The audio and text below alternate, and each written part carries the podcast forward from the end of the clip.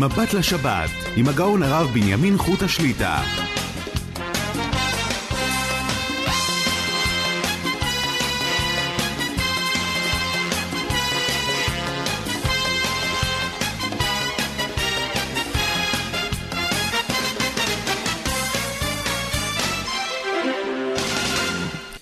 שלום וברכה, ברוך השם נפגשים לשעתיים, מבט לשבת, ערב שבת קודש, פרשת פנחס.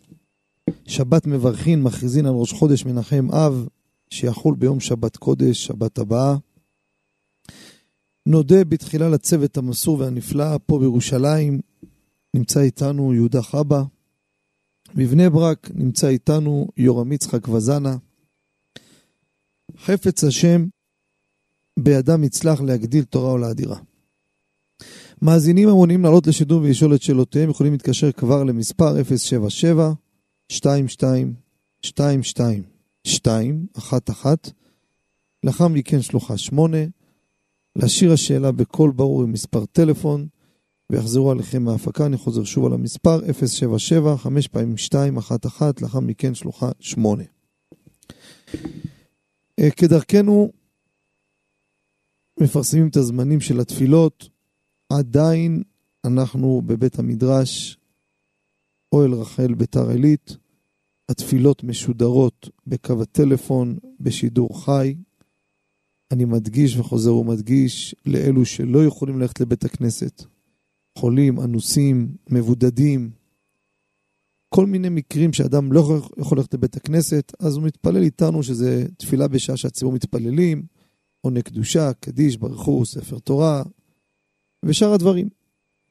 הזמני התפילות ביום חול, כל בוקר תפילת שחרית, בשעה שש ורבע קורבנות, שש וחצי ברוך שאמר, תפילת מנחה בשעה שבע וארבעים, ערבית סמוך למנחה, לאחר מכן שיעור, ערבית שנייה בשעה עשר. כל זה בטלפון 077 22 שתיים, שתיים, אחת, אחת, לאחר מכן שלוחה אחת, זה שידור חי. יום שישי מחר, בעזרת השם, תפילת מנחה בערב שבת בשידור חי בטלפון בשעה שש וחצי. עמידה של ערבית ראשונה, אלו שמתפללים מוקדם, פלג המנחה, עמידה בשעה שבע. עמידה שנייה של ערבית בשעה שמונה וחצי. עמידה של שחרית של שבת בשעה תשע. עמידה של מוסף בשעה 10, עמידה של מנחה של שבת בשעה 7, ערבית מוצאי שבת בשידור חי בטלפון בשעה 8 וחצי לדוד ברוך השם צורי, לאחר מכן חבורת הרשב"י עם בני הקהילה, עם המשתתפים דרך הטלפון, וכפי שאמרנו. לפני שניגע קצת בכמה הלכות מדיני בין המצרים, נאמר שתי נקודות חיזוק גם בנושא הביטחון וגם התייחסות, מקור מאוד חשוב שקיבלתי אותו השבוע, על מה שקורה פה בארץ הקודש, מלכות הרשע, כל דבר שבקדושה, מנסה ורומסת ללא גבול, שום דבר לא נשאר שאפשר לכבד אותו, ופה אתן לכם דבר ממש מעודד ביותר, אבל לפני כן, כמובן שיש הרבה מה לדבר על הצער שאנחנו מצטערים על האסון הזה במיאמי. זה כל טלטלה, זה כבר, אתה שומע כבר לאחרונה, לראשונה, לראשונה, הכל מושגים של אסון ציבורי לראשונה, מירון, זה מקום המדינה לא היה אסון כזה. כל הטלטלות הן בגדר לראשונה, שבר שיא, שבר שיא. כמובן, כולנו כאובים על אלו שנהרגו שם, אבל אני רוצה לומר נקודה, רבותיי.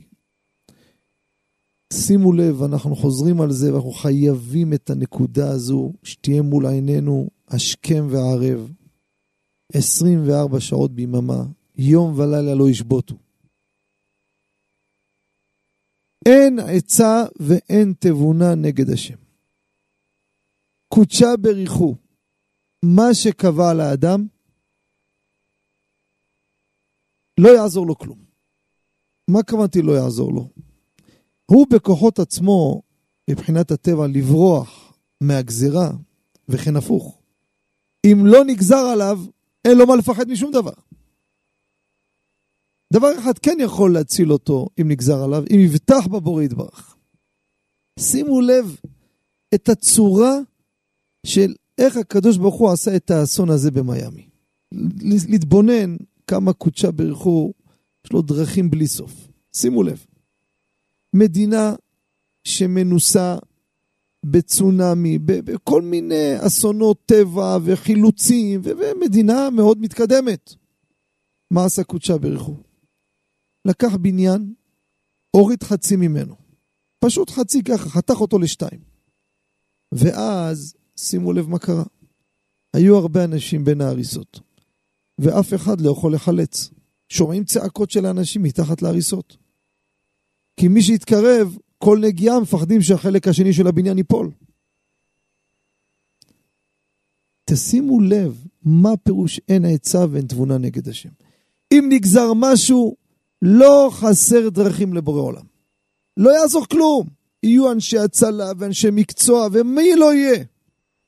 קודשה בירכו ככה, בהנף.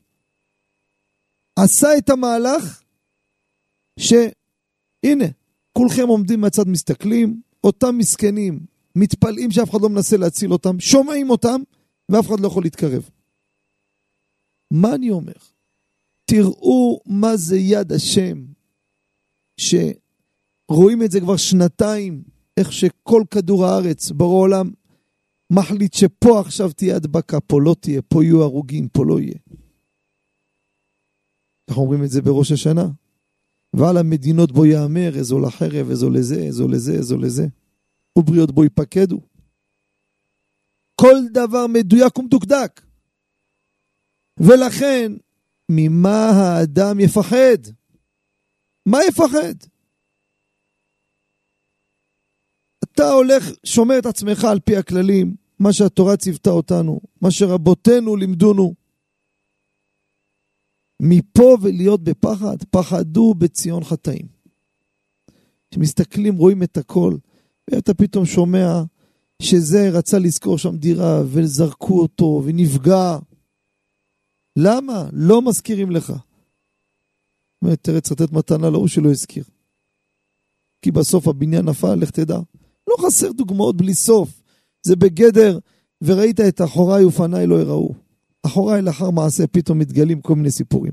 מה, וזה טיפה מן הים, מה שקורה עם כל אחד ואחד מאיתנו, בכל צעד ושעל, בכל נסיעה, בכל הליכה, בכל תזוזה.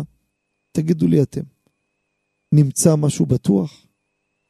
אדם יכול להגיד לעצמו, הנה, ברחתי מזה, הלכתי לזה, נו ומה? הנה, אנשים בבית. מסכים נמצאים מקום בטוח, בלי מחבלים, בלי טילים, בלי כלום, פתאום כל הבניין קרס. יש למישהו איזה ביטחון ממקום מסוים שיכול לומר, פה אני רגוע. מה התשובה? שאנחנו רגועים בכל מקום. לא פה רגועים ופה לא. חלילה, זה לא בכלל המשקל. זאת אומרת שאתה נמצא בידיו יתברך כתינוק כאשר יישא האומן את היונק. ולכן, ממה תפחד? לכן, רבותיי, זה עוד נקודה שאנחנו צריכים לדעת מה זה השגחת הבורא יתברך, ולכן, חלילה שאדם ייפול, ייפול ברוחו. נקודה נוספת לפני שנתחיל בנושא ההלכה, יש זוהר, דרבי שמעון בר יוחאי, תיקוני הזוהר, תיקונת תריסר, דף כ"ז עמוד א', מתחיל הקטע בדיבור המתחיל מאמר קדמאה. תקשיבו טוב טוב מה אומר רבי שמעון בר יוחאי. זה פשוט מדהים מה שקורה איתנו היום. שואל רבי שמעון בר יוחאי, מדוע התגלה הקדוש ברוך הוא למשה בסנה? אני מתרגם את זה לעברית. המה התגליה עליה בסנה? למה בקוצים השכינה התגלתה למשה? אומר, בא בקוצים, ועם כל זה איננו קל, מדוע? אומר, השושנים שהם ישראל עתידים להיות בגלות בין ערב רב, שהם הקוצים. וזה מה שאומר הפסוק, כי אעשה חלה בכל הגויים אשר הדחתיך שמה ואותך לא אעשה חלה. מסביר ואומר רבי שמעון בר יוחאי, אומר, אותם רשעים ידחקו, ידחקו לשכינה, זה העבירות שהם עושים. והשכר של ישראל זה שעם כל הדוחק הם שומרים תורה ומצוות. אומר האגרה, שכר של השיעור זה הדוחק. שימו לב, ויציל אותם מן הגלות בגללם, ודוחק הגלות של ערב רב לישראל ממהר את הגאולה. בפירוש, דוחקה דגלותה, דוחק הגלות של ערב רב לישראל, ממהר להם את הפורקן, את הגאולה. ורפיון דילהון, וכשהם לא ידחקו, יהיה רפיון. בואו תיקחו, הכל בסדר. מעכב לישראל את הגאולה. לכן התגלה למשה בלבת אש מתוך הסנה. הנה, תשים לב איפה הגאולה. מתוך הסנה, בקוצים. והיום אתה רואה, הנה, זה רבי שמעון בר חי אומר. זה יצאו, מה... יצאו מהגלות לגאולה על ידי שערב רב מתוך ישראל ידחקו בהם. הנה היום אנחנו רואים כל צעד ושעל, וזה רק התחלה. יש אנשים, מה, כנראה, מה זה כנראה? זה המשך לאותם ציטוטים מרבותינו במשניות, בגמרות, במדרשים. איך יהיה הסימנים של ביאת המשיח, שזה הגאולה משם לבית המקדש, ותחיית המתים בעזרת השם בקרוב. אבל אומר רבי שמעון בר יוחאי, תדע לך, שיהיה רפיון שלהם, זה מעכב את ישראל מהגאולה. אז כמה שאתם רואים שהם יותר נלחמים, זה הסימן שזה מקרב את הגאולה. וזה ממש מסתבץ יפה בחבלי משיח. כשאתה רואה לחץ גדול, סימן שיש לידה בדרך. אין לחץ, גברת, זה לא מצב של לידה. זאת אומרת, הלחץ והקושי והקוצים, זה הקרבה והמהירות להוציא אותנו מהגלות לגאולה. זה מפורש ברבי שמעון בר יוחאי. לכן, רבותיי, לא להיבהל. כי לא תשכח מפי זרעו, קודשה ברוך הוא הפתיע. מי הם בכלל? אנחנו נלמד פחות, מישהו יתפלל פחות, מישהו ילך לשירות תורה פחות. בסדר, אז יגעו קצת, יכאב, נכון. יהיה פחות, יכול להיות שיהיה קצת קיצוצים, אנשים יצטרכו קצת לקצץ מפה, בישיבות, כואב, ודאי. אבל זה יוכיח שזכות התורה לא בזכותם. זה יראה, ייתן ראייה שאם מישהו חשב או הם חשבו שמה שאנחנו בזכותם לומדים, הפוך, הנה תילחמו ותראו עוד, עוד תגבר התורה. הנה רק דיברו הרשעים על תפילין, על מה שדיברו, כבר התעוררות מתוך הציבור, אנשים קמים, אנשים מצהירים, פעם ראשונה אני מניח תפילין. זאת אומרת, העם זה מוכיח שלא מהם התורה והיראה והעבודה, כי זה מלכות הרשעה. מלכות הרשעה, כולה. אומרים בתפילה, מלכות הרשעה, מלכות כולה, כתוב תהפך, מה זה תהפך? כולה תהפך, אי אפשר להפך חלקית. כולה תהפך למינות. מקצה לקצה. והאמינות והאפיקורסות שלהם, זה דברים שאי אפשר להאמין ולעכל. איך הם נותנים לגיטימציה, איך הם מעודדים דברים הכי מכאיבים, הכי חמורים. לפני מה שתגיד, נוגעים בציבור הזה, בציבור הזה. זה, זה לקחת את, ה, את הסמלים היהודיים, להראות לכל העולם, תראו, תראו, דברים הכי מאוסים ביהדות. אנחנו מקום מספר אחד בעולם. גאווה יהודית, בר מינן. אנחנו מספר אחד בעולם. זה ממש דוחקה של הערב רב. ולכן, בדיוק מה שהגמרא מסכת מכות אומרת בסוף, עם רבי עקיבא שם. תעמדו שם ב, בירושלים, בצופים, הר צופים מול בית המקדש, אלו בורחים, התחיל לצחוק. נו, מה אתה צוחק? תראה חורבן, שועלים ילכו בו, תראה. שמעאלים פה עושים מה שרוצים, משחקים כדורגל, על מה אתה... אומר, עכשיו אני צוחק.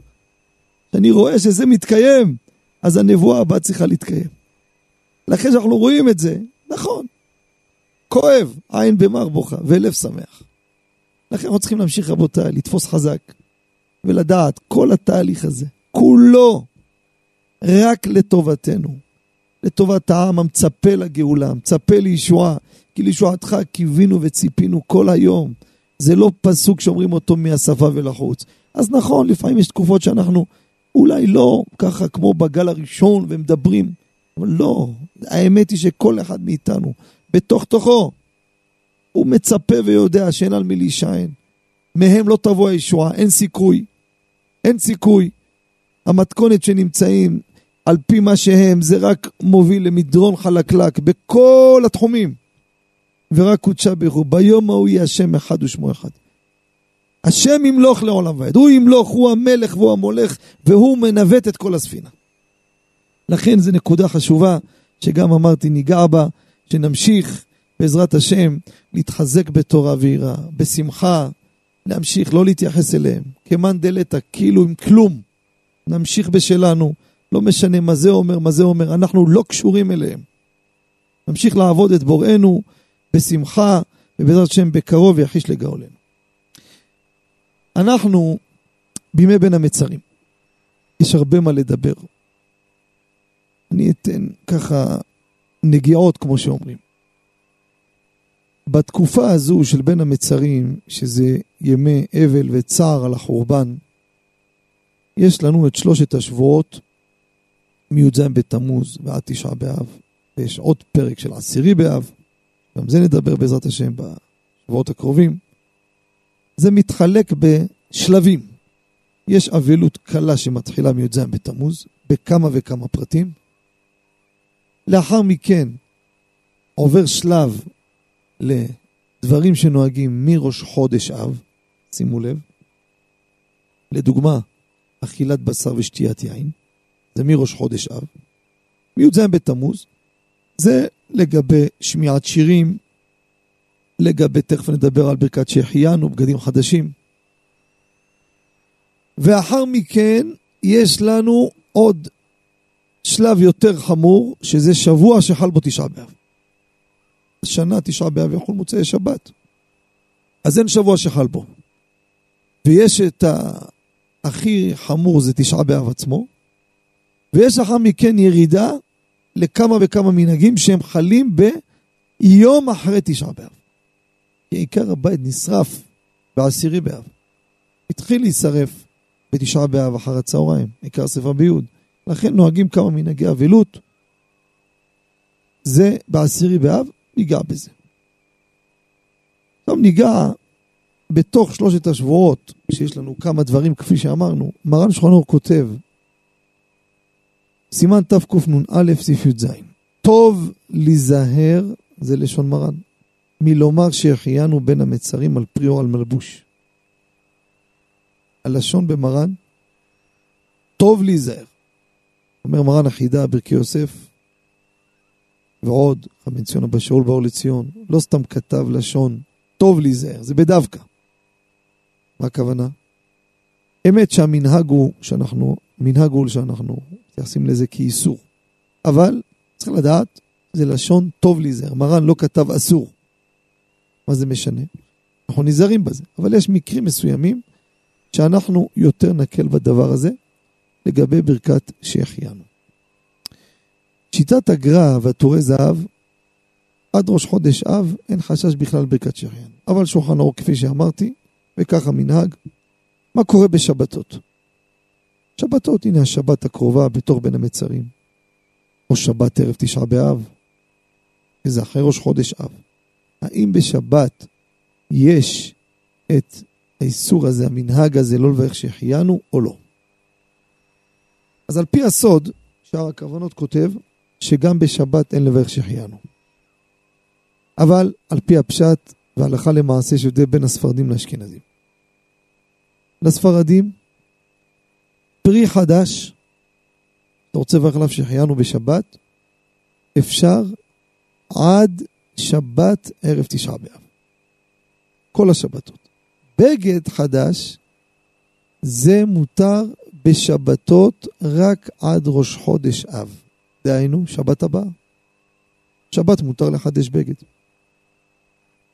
לאשכנזים, גם פרי חדש וגם בגד חדש עד ראש חודש אב. דהיינו, עד שבת של לפני ראש חודש אב.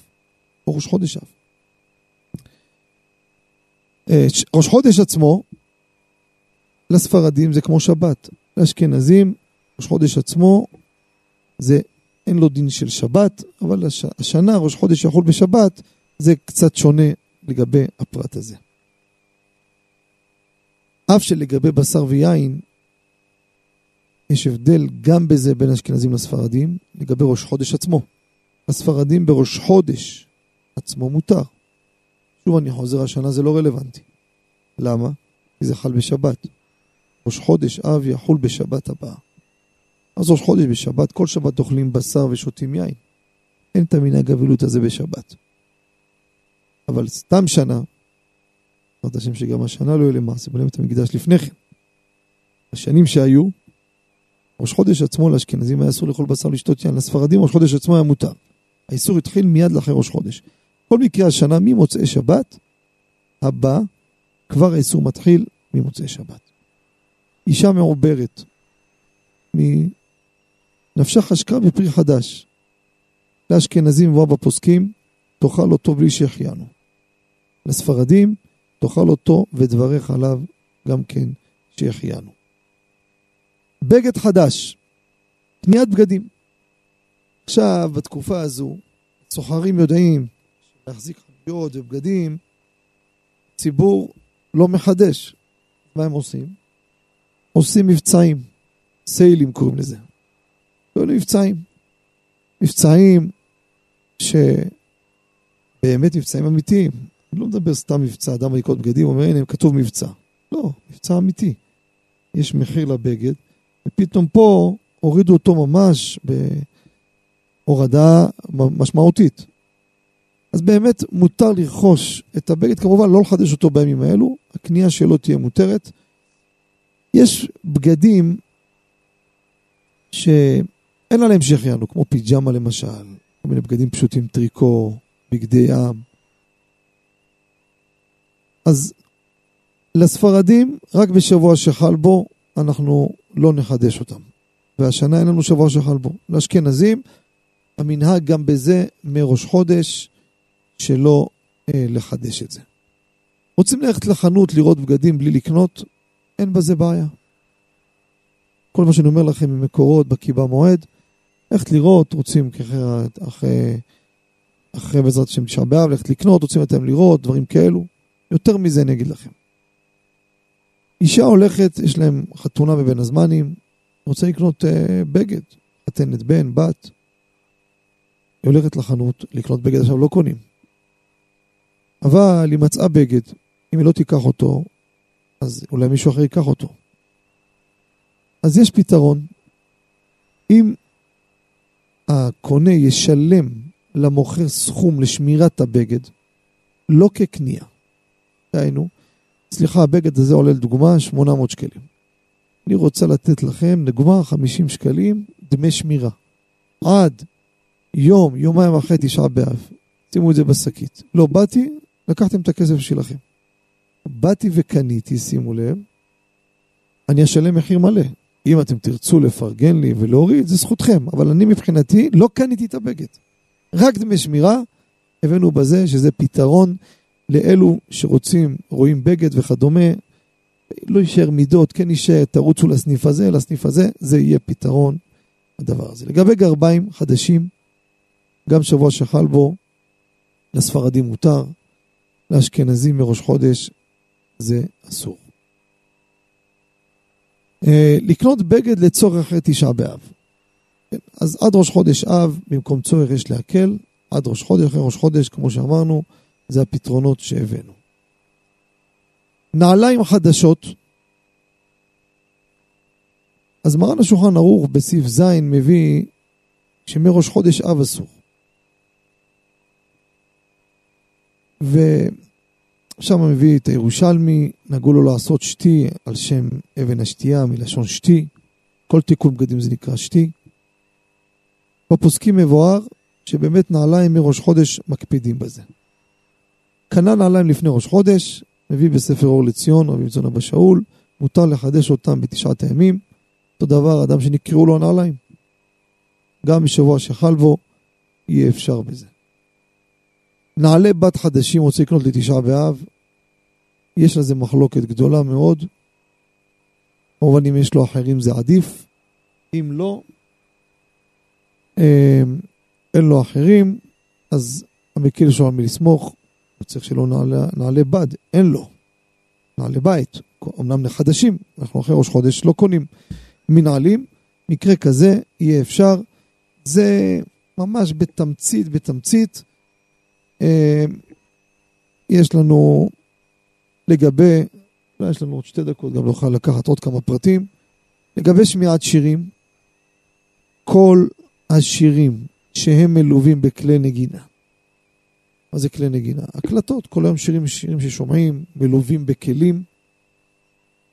זה אסור לשמוע את השירים האלו בכל, אה, בכל אה, שלושת השבועות. אמרתי לכם, לגבי יום אחרי תשעה באב, נדבר על זה, גם שם יש חילוקים על כל מנהג. אה, עד מתי, עד חצות או עד הערב, האם נפקע מיד במוצאי אה, תשעה באב, זה ספרדים אשכנזים, בהמשך נדבר על זה בעזרת השם. אבל שירים אסור. שירה ווקאלית, מה זה ווקאלית? כל מיני קולות שעושים. אז אם זה ניכר שזה קולות של אדם, אז אין שום בעיה. אבל אם זה כזה מקצועי, גם זה אסור, מה זה משנה? אתה שומע את השיר, תשמע איזה יופי. יש אנשי מקצוע, שהמקצוע שלהם, שהם עושים חיקויים של כלים שאתה שומע, רק עין מאוד מקצועית תזהה את ההבדל. עין, סליחה, עין, אני אומר, אוזן מקצועית. אוזן רגילה, תשמע, מה זה, זה תופים רגיל מה שהוא עושה. הוא עושה גיטרה, זה, אורגן. זה ודאי שאסור לשמוע. אסור לשמוע את זה. לכן, כל השירים האלו, גם שירי רגש, רק במקום דחק, כמו אדם זקוק לזה, נפשית וכדומה, זה גם נקה לו גם בשירים קצביים, אדם בחרדות, אדם בדיכאון, כל מיני אה, אנשים נפשית שזקוקים לזה ממש, זה משהו אחר, אבל סתם ככה, המנהג הוא לא שומעים שירים בכלל, גם שירים רגועים, לא שומעים בשבועות האלו שירים המלווים בכלי נגינה. יש לנו עוד כמה פרטים, אבל אנחנו כבר צריכים לצאת להפסקה, ומיד לאחר מכן נשוב למאזינים, אתן שוב את הטלפון למאזינים, 077 22 22 2 1 1 לאחר מכן שלוחה 8 לשיר השאלה בקול ברור מספר טלפון ויחזרו עליכם מההפקה. נצא להפסקה, מיד נשוב עליכם בבקשה. אתם מאזינים ל"מבט לשבת" עם הרב בנימין חוטה. שבנו מההפסקה, אתן שוב את מספר הטלפון למאזינים, 077 22 22 2 1 1 שוב, 077 5 פעמים 2 1 1 לאחר מכן שלוחה 8 לשיר השאלה בקול ברור עם מספר טלפון, יחזרו עליכם מההפקה. נאמר שלום וערב טוב למאזין. שלום כבוד הרב. שלום עליכם. חזק וברוך על התוכנית. תודה לכם. נהנים מאוד, תמשיכו להגדיל תורה ולאדירה. אמן וכן אמור. אה, רצינו לשאול לגבי אה, המצווה היקרה, מצווה ציפית, אנחנו כבר מחזרים לקיים אותה ככה אה, בהידור, מדאורייתא ספרדים לובשים צמר, בפרט שראינו שהאגרות משה כותב, שכיוון שכבר נהגו מדור דור לשים את זה, אז אדם חייב בזה מדין אל תיטוש תורת אמך, והגמרא אומרת שאדם נידון אם הוא... בזמן שמידת הדין מתוחה, אז אדם נידון אם הוא לא מכניס את עצמו לחיוב הזה. עכשיו, אה, כמה פעמים עולה הנידון, אה, חלק אומרים צריך ללבוש בגד אה, מידה 6, חלק אומרים לא, זה לא מספיק, צריך 7, גם זה גבולי, צריך מידה 8. שאלה באמת אם הרב יכול לעשות לנו סדר בדברים האלה. יישר כוח לשאלה, ממש שאלה, יש בה עניין גדול לציבור, ואני ממליץ גם כן, תוך כדי שאני מתחיל את הנושא הזה, תכינו דף ועט, תרשמו לכם את המידות לפי מספרים, כדאי שאדם יהיה לו רשום, שידע פעם אחת, זה לפי בדיקות שאני עשיתי. יכול להיות שיקום מאזין יגיד, תראה, חברה מסוימת לא ככה, אבל זה מה שבדקתי, לא אתן פה פרסומת, כן? חברה גדולה מאוד, ואתן את הדברים, ונדע עכשיו את כל ה... למה יצא המספר הזה, למה המספר הזה, בתמצית העניין. מרן שולחן ערוך, בסימן ט"ז סעיף א', כותב ככה, שיעור טלית שחייב בציצית, שיתכסה בה באורך וברוחב ראשו ורובו של קטן המתהלך לבדו בשוק, ואינו צריך אחר לשומרו. דהיינו, ילד שכבר עצמאי, שיעור של הטלית שיכול להתכסות בה, באורך וברוחב, ראשו ורובו של הקטן הזה. לא נאריך מדי על איזה גיל הקטן, מה השיעור באמת באמה, בסנטימטר. אבל בוא ניתן הלכה למעשה, כדי שיצא לנו דברים ברורים.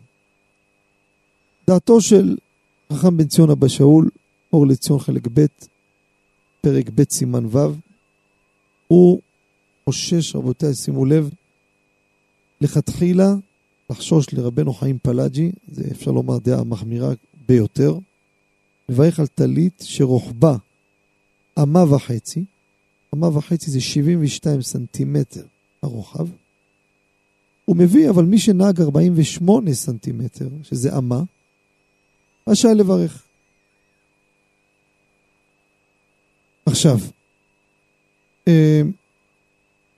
ממשיך ואומר, המברך על טלית גדול או פוטר הקטן, די שיהיה ברוחבו 60 סנטימטר, אפילו 50. כמובן האורך הוא פי 2, יש שתי צדדים. אז יוצא מפה, תכף אני אתמצת את הכל, כן, אני אתן לכם קצת דעות. יהיה לנו פה דברים ברורים, תכף אני אגע במספרים. הוא נוקט שלכתחילה הכי טוב לקחת 72 סנטימטר רוחב, זו טלית מאוד מאוד גדולה, זה אמה וחצי, וזה באמת מידה תשע. זה הכי מחמירים, והעולם לא נוהגים ככה. אני רוצה להדגיש, לא לקחת את זה... יש אחד שמהדר מאוד, תבוא עליו ברכה, אבל תכף נלך לדעות הממוצעות. זה תשע, כי תשע בסנטימטר זה 75 על מטר 65. אז גם מבחינת האורך, שזה פי שתיים, זה יוצא בדיוק גם מהאורך שלו.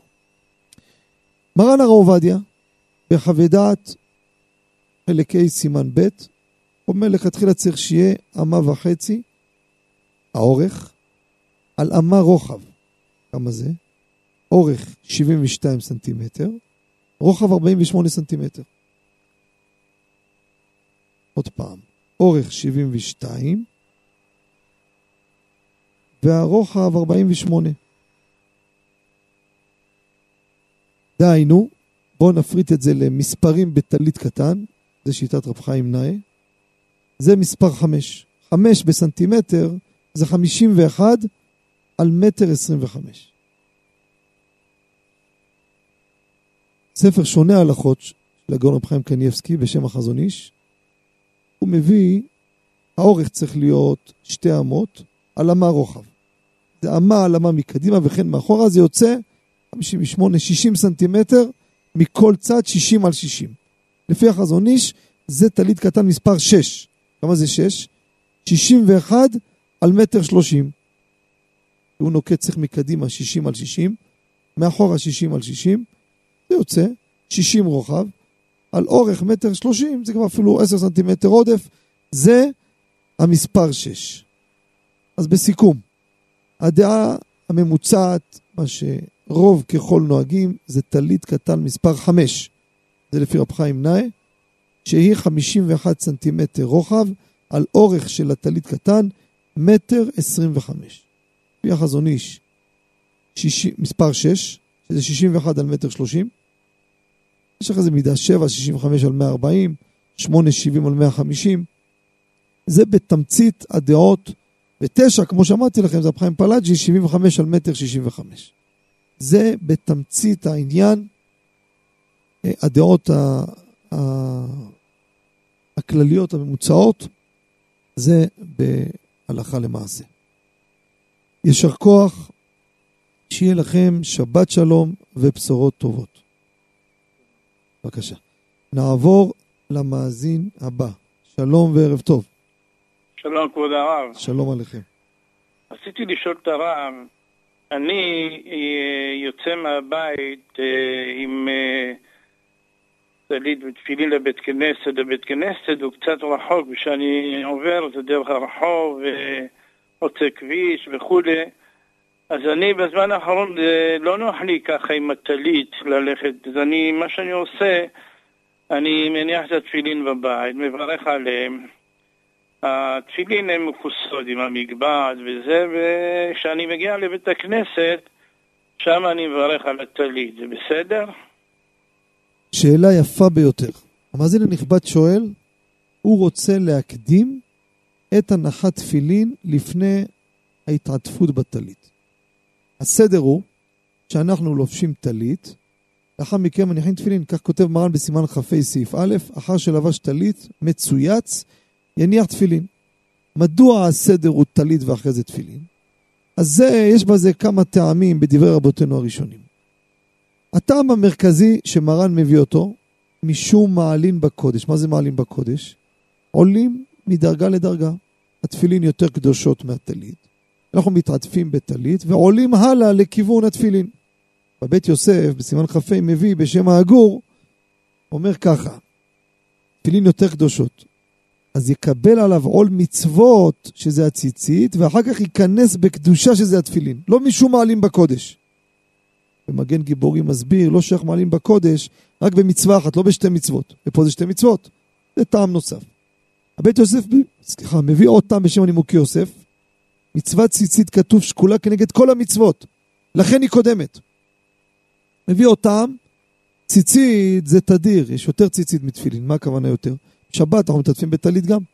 תפילין, כל ימות השבוע, חוץ משבת. חגים, גם כן אותו דבר. אז תדיר וישנו תדיר, תדיר קודם. אלא מה? שימו לב עכשיו מה קורה. ופה אני רוצה כבר לנגוע יותר בשאלה המעניינת של המאזין הנכבד. הבית יוסף כותב בשם העגור סימן פ"ד, מביא בשם ספר הזוהר, שימו לב. אומר, איסור גדול מי שמניח תפילין קודם לבישת הציצית. עד כדי כך. כך כותב הזוהר, איסור גדול. אלא, מה קורה, תכף נדבר בשאלה המעניינת של המאזין. לדוגמה, ניתן עוד אופציה שלפעמים קורה לנו, אדם בטעות הוציא את התפילין מהתיק לפני הטלית. מה יעשה? האם יקפיד בגלל שיש איסור להניח תפילין לפני הטלית? כותב המשנה בועזים קטן ד' יש איסור להעביר על המצוות. מה הכוונה? מביא דוגמה. אני עכשיו נמצא למשל, זה קורה ביום ראשון הרבה פעמים, שאת הטלית הוצאנו אותה ביום שישי, צריך להחזיר אותה, לא החזרנו אותה מוצאי שבת לתיק. שימו לב מה קרה. אני עכשיו בא בחדר, רוצה להתחיל להתעטף ולהניח תפילין. באתי להניח תפילין, והטלית נמצא בחדר אחר. כותב המשנה ברורה כדי לא להעביר על המצוות, לא לדלג על המצווה. במקרה הזה אתה צריך להניח תפילין קודם, ואחרי זה ללכת לחדר השני להתעטף בטלית. וזה בשוני מאם אדם בטעות הרים את התפילין של ראש לפני תפילין של יד, שם אני אומר לו תניח את זה ותניח את היד קודם, למה? כי ביד וראש, הפסוק אומר, לאות על ידיך ולטוטפות בין עיניך. יד כתוב לפני ראש, לכן אי אפשר להקדים את הראש, אבל טלית ותפילין לא כתוב בתורה מה קודם. לכן אם זה בא לפניך קודם, ככה תעשה. עכשיו, במקרה של כבודו, יש לנו התייחסות בפוסקים שיהיה אפשר באמת אם יש קושי, כמו שאומר, אה, כנראה לפעמים, אתם יודעים, עף לאדם הטלית, או מקומות מסוימים שהוא לא רוצה שיראו אותו הולך עם טלית. לא משנה, הוא, הוא לא, אבל הוא רוצה מאוד להיעדר, לצאת מהבית שהוא עם התפילין. מרן כותב שם בסעיף ב', מישהו זהיר בטלית קטן, ילבשנו, יניע תפילין בביתו, שימו לב, ילך לבוש בציצית ומוכתר בתפילין, ושם יתעטף בטלית גדול. מה אומר? לא נהגו בזה. אבל למה? למה יעשה? איך פתאום הפכנו את הסדר? כותב עטרת צבי, כיוון שיש עליו טלית קטן, הרי אתה הולך עם ציצית, טלית קטן על הגוף. אז בזה כמצוות ציצית. ראיה שיכול לומר קריאת שמע. אם יש עליך טלית קטן, אתה רשאי לעקוף על הטלית גדול ולהניח תפילין מקודם. ולכן, הלכה למעשה, במקרה של כבודו, יש עליך טלית קטן בגוף, אז בזה שאתה הנחת את הטלית קטן על גופך, לבשת אותו בבוקר. אז יש עליך כבר את הציצית, את הטלית קטן. עכשיו אתה מניח תפילין, הולך לבית הכנסת, ושם מתעטב בטלית. יש פה סיבה. אם לא הייתה שום סיבה, גם זה היינו אומרים שלא. כמו שאומר הרימה, העולם נהגו להתעטף גם בטלית גדול קודם. אחר כך מניחים תפילין. אבל יש פה סיבה, באופן שיש עליך טלית קטן, אז עקפנו את כל הבעיות. למה? כי כבר קיימת את הציצית. או, ודאי, מתעטפים גם בטלית גדול, אבל ציצית יש עליך. בזה כבר קיימת את הציצית לפני תפילין, ואז אתה יכול ללכת, כמו שאמרתם, לכסות את התפילין, להגיע לבית הכנסת ושם להתעטף בטלית. זה ככה הלכה למעשה. בסדר? הרב, כן. כבוד הרב, רציתי לחזק את הרב באיזה נקודה. הרב uh, מדבר על הנקודה הזאת של הסימנים לגאולה, uh, שצריך להיות שמח, לא צריך לי... Uh, ההפך, כיוון שזה סימנים שמתגשמים. הולכים לדבר טוב, צריך להיות שמח. אני, כששמעתי שהממשלה הזאת, ממשלת ערב רב קמה, אני התחלתי לרקוד. כבודו יודע למה? היה צדיק אחד, הרב בנימין זאב חשי. או קודש קודשים. קודש קודשים. אני הייתי קבוע בשיעורים שהייתי וגם קצת אה, זכיתי לשמש אותו. הוא אמר, הוא נתן הרבה סימנים, וכבודו ממש מה שאומר, ממש אחת לאחת מתאים. ממש אותו מהלכים. אבל הוא דבר, עוד דבר אחד הוא אמר, וזה אני רוצה להגיד לרב, שזה גם משמח. נכון. הוא אמר שהסימן המובהק ביותר יהיה שהשלטון האחרון לפני הגאולה יהיה כולו של ערב רב, שמתאחדו ביניהם, זה יהיה כל הצד של הטומאה מול הצד של הקדושה. וזה הם יילחמו גם עם המשיח, הוא אמר, הם לא יקבלו את המשיח. ברור. הוא אמר שיבוא המשיח, הם לא, יצא, לא ירצו לקבל אותו. ברור. על השם ועל משיחו. ברור, הם לא ירצו. אם אמר... הם ירצו אז הם יזכו, ודאי שהם לא יזכו. כן, ודאי, ושיחזרו בתשובה.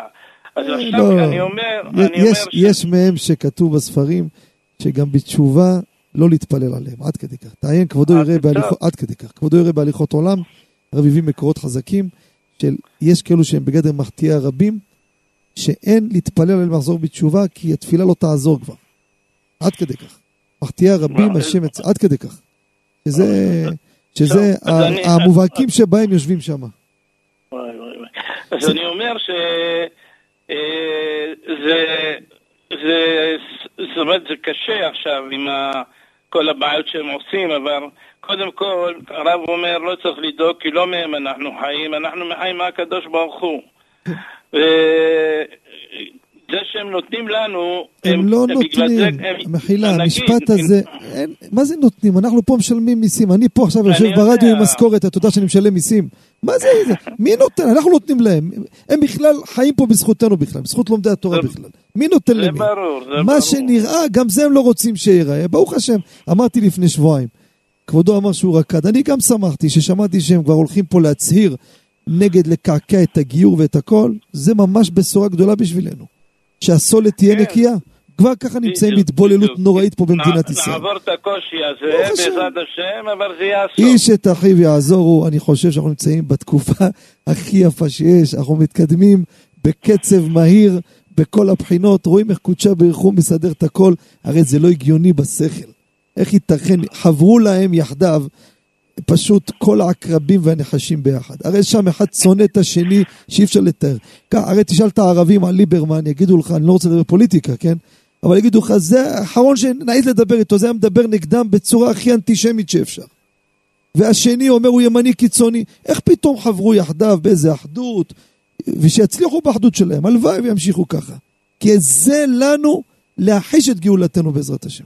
כן, בעזרת השם. לכן המאזינים לא יפלו ברוחם, כמו שכבודו אמר, ויישר כוח על העידוד. שבת שלום, כבודו. כבודו, שבת שלום, חזק וברוך, יישר כוחך. יישר כוחכם אתם, שלום שלום. נו, ברוך השם, יש לנו מאזינים, ברוך השם, חזקים ומחזקים. נעבור למאזין הבא, שלום וערב טוב. מה זה, יהודה? שלום. או, שלום עליכם. שלום לכבוד הרב. שלום עליכם. בראש ובראשונה אני רוצה להודות בשם כל קהילת אוהל רחל, למורנו ורבנו, כבוד הרב, על כל הנתינה להשקעה בין ברוחניות, בין בגשמיות, באברכים, בכל הקהילה. זה, זה תודה למאזינים, כבודו יודע, אני מאיפה אני, אני, אני מיליונר, זה, מי שמחזיק את הזה זה רק המאזינים שלנו. כן, בכבוד, כבודו. טוב, אבל רציתי לשאול שאלה בהלכות ריבית. אם אדם לקח הלוואה מישהו, אחר כך החזיר לו את ההלוואה, ואותו אחד לא היה, הוא נתן לו סכום קצת יותר גדול, לא היה לו עודף להחזיר לו, השאיר לו בעצם את היתרה בחוף בעצם. שהוא יהיה חייב להחזיר לו את זה לאחר מכן, כשיהיה לו עודף. עכשיו עברו כמה ימים דוגמה, ועכשיו הוא החליט שהוא רוצה לבטל לו על החוב. האם יש כאן איסור ריבית בדבר כזה? שאלה מדהימה ביותר. אז הנה נכבד פה שואל, הוא קיבל הלוואה ממישהו. יפה. החזיר את ההלוואה. בוא ניתן דוגמה. קח מישהו הלוואה לדוגמה, 980 שקל. יפה. בא להחזיר לו, יחזיר לו אלף, לא היה לו עודף. אמר לו, בסדר, בהזדמנות תחזיר לי, שלא יהיה ריבית, יפה. עוברת תקופה, אומר, תשמע, בוא אני אמחל לו. האם הדבר הזה מותר, או במחילה פה בעצם יש פה נתינה של ריבית. כלל רבותיי שנדע, כלל בסיסי שכותב אותו הרשב"א בתשובה, סימן אלף ול"ג. וככה פוסקים כולם נקטו, נקטו את הכלל הזה. מחילה על חוב זה לא הקנאה, זה סילוק שעבוד. מה, מה אני מדבר? נסביר. כשאני לדוגמה, מישהו חייב לי כסף, אני אומר, אני מוחה לו, זה לא כאילו נתתי לו. רק את השעבוד שהוא משועבד אליה, אני מסלק את השעבוד. מה זה משנה? מה זה הפלפול הזה עכשיו? אתן דוגמה מעשית, כתבנו את זה בקיבה מועד, כל הפוסקים הביאו את זה. מתנות לאביונים. לתת מתנות לעניים בפורים. בא איזה עני, חייב לי 200 שקל. אני אומר לו, בפורים, אתה יודע מה? מחו לך לשם מתנות לאביונים. לא קיימתי את המצווה. כי מחילה זה לא נתינה. כך פוסק הגאון שלמה זמן אויר הביאו אותו בהליכות שלמה, הגאון רבי שלמה אלישיב, גם בחזון עובדיה פורים. מחילת חוב לעני, לא יוצאים בזה ידי חובה. לכן לגבינו, אם זה היה הקנה, היה אפשר לדון. אולי עבר זמן, 30 יום לדעת כמה פוסקים, אז זה כבר לא ניכר המתנה בגלל ההלוואה. אבל זה לא הקנאה, סילוק שעבוד. זאת אומרת שיש פה שעבוד רץ מההלוואה. אתה עכשיו מנתק את זה. זה ריבית. עכשיו, איזה סכום באמת אפשר, רבותיי, צריך לתבוע, לחכות לכסף? אז מנחת יצחק, בחלק ט' סימן פ"ח, הבאנו את זה בליבא דהלכתה, שימו לב, כשאדם לא טורח להשיג עודף, כמו שהוא לא טורח על כמה מטבעות לחפש כשנפלו לו, זה הסכום שאפשר להגיד, שמע, סכום כזה קטן, תעזוב, אל תשתגע. לדוגמה, היה חייב לו אלף שקל, בא נתן לו, אבל בהלוואה שהוא קיבל לא היה אלף שקל, היה, היה 999 וחצי שקל. חצי שקל היה זה. בא להחזיר לו אלף, תחזיר את החצי שקל עודף. לך עכשיו תחפש עודף איפה? האם אתה בחצי שקל טורח לחפש אותו שנופל לך? אה, לא טורח? אז אין לזה חשיבות, זה לא ניכר כמתנה. עזוב, תשאיר את זה, נגמר, לא צריך, אין בזה ריבית. סכום ש... אדם טורח, שנופל לו, נגיד הוא טורח על שקל, שתי שקל, והיה שם הפרש שתי שקלים, חייב להוציא את זה ממנו בחזרה, אם לא זה ריבית. יישר כוח ושבת שלום ומבורך. אנחנו נצא להפסקה, מיד נשוב למאזינים הנכבדים, בבקשה.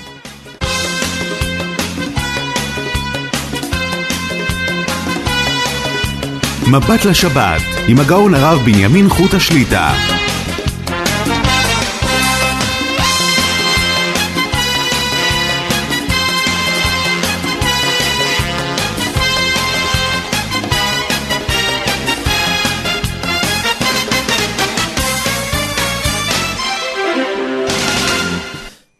שבנו לשעה שנייה מבט לשבת, ערב שבת קודש, פרשת פנחס, שבת מברכין, שבת הבאה ראש חודש מנחם אב, ביום שבת קודש. נודה שוב לצוות המסור פה בירושלים, בירושלם, קרתא דשופריה, הבחור החשוב יהודה חבא, בבני ברק, הבחור החשוב יורם יצחק, וזנה, חפץ השם ידע מצליח להגדיל תורה ולאדירה. מאזינים המונים לעלות לשידור ולשאול את שאלותיהם יכולים להתקשר כבר למספר 077 חמש פעמים 211, לאחר מכן שלוחה 8, להשאיר השאלה בקול ברור עם מספר טלפון, יחזרו עליכם מההפקה. תזכורת, השבוע הקרוב זה זמן התקופה ביום רביעי הבא בלילה.